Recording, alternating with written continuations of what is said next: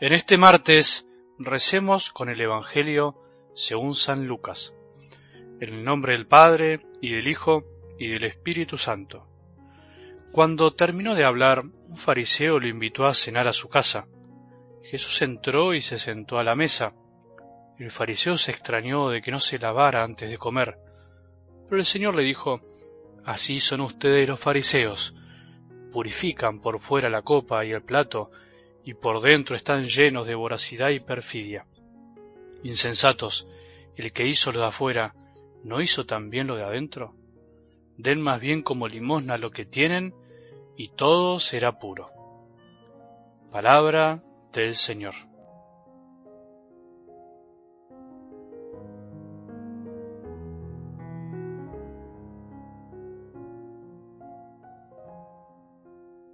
No nos alimentamos solo de pan, ya lo sabemos, aunque obviamente lo necesitamos para vivir.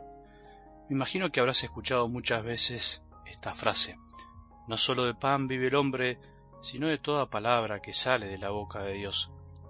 Nos alimentamos principalmente de amor, y el amor entra, por decirlo así, a nuestro corazón por todos lados, por los oídos, por los ojos, por el tacto, por el olfato y por el gusto.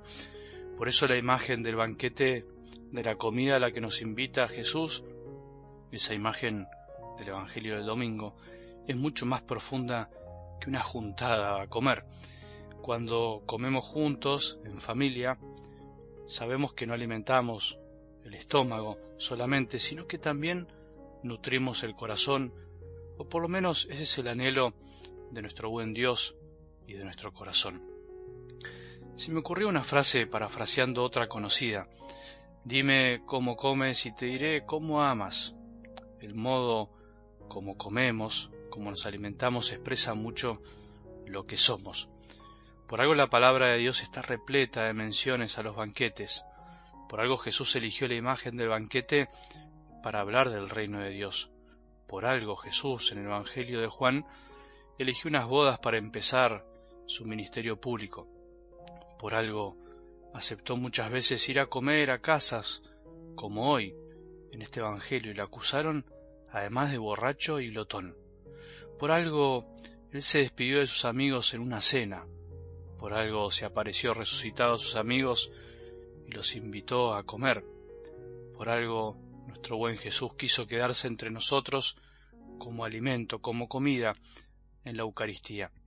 Jesús nos invita a un banquete pero no solo para comer comida, sino principalmente para entrar en comunión con Él y los otros. Retomando el tema de la soberbia, hoy podemos agregar que este vicio es el afecto desordenado de la propia excelencia, a ese deseo que tenemos de sobresalir.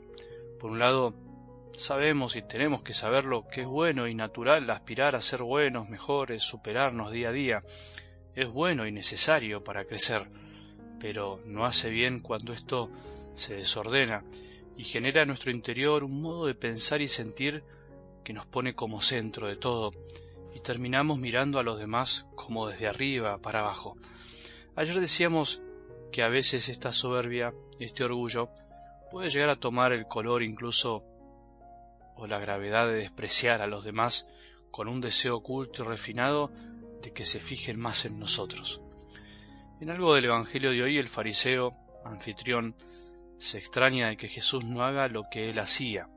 ¿Cómo no se lava las manos antes de comer? ¿Cómo no hace lo que yo hago? pensó. ¿Cómo no hace lo que se debe hacer, lo que hay que hacer? ¿Cuánto de esto también hay en nuestros corazones? ¿Cómo fulano, fulana no hizo esto? ¿Cómo Mengano hizo aquello? O bien decimos, las cosas se hacen así, las cosas se tienen que hacer asada de esta manera. Estamos llenos de frases que manifiestan nuestras soberbias interiores. Y así a veces vamos caminando por la vida pretendiendo que todo sea a nuestro modo o al modo como nos enseñaron y no dejamos lugar a lo distinto, a la diversidad, a la novedad que puede cambiarnos el corazón. Pero en el fondo el objetivo más o menos consciente de nuestro yo tan grande y desordenado es sobresalir, es darnos más importancias a nosotros mismos. incluso a veces lamentablemente despreciando a los demás o lo que los demás hacen, que en el fondo es lo mismo. Criticamos, incluso podemos llegar hasta inventar cosas de los demás, que es calumniar, con tal de que nosotros quedemos mejor.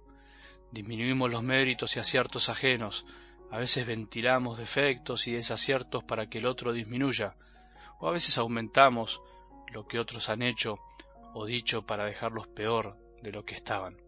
En realidad, como este fariseo con comentarios, gestos o pensamientos, queremos dar a entender que somos más inteligentes, más capaces, que hacemos las cosas mucho mejor.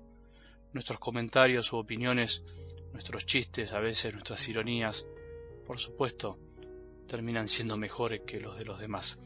Es un orgullo oculto y entrelazado entre, nuestras actitudes que a veces está cargado de envidia.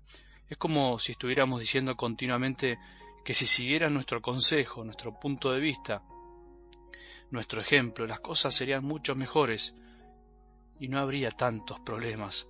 La iglesia sería mejor, el mundo estaría mucho mejor con nosotros. Bueno, Jesús en algo del Evangelio hoy nos invita a no mirar tanto hacia afuera, a no mirar las apariencias y juzgar. No nos permitamos juzgar el interior de alguien por lo que vemos de afuera. Demos más bien limosna de lo que tenemos, que todo será puro.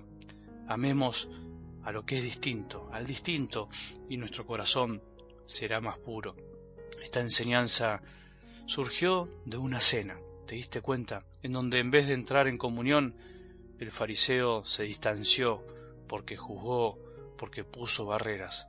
Jesús no quiere eso de nosotros.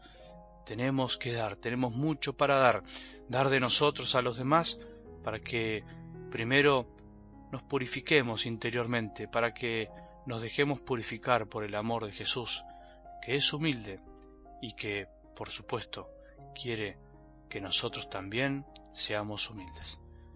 Que tengamos un buen día y que la bendición de Dios, que es Padre misericordioso, Hijo y Espíritu Santo, descienda sobre nuestros corazones y permanezca para siempre.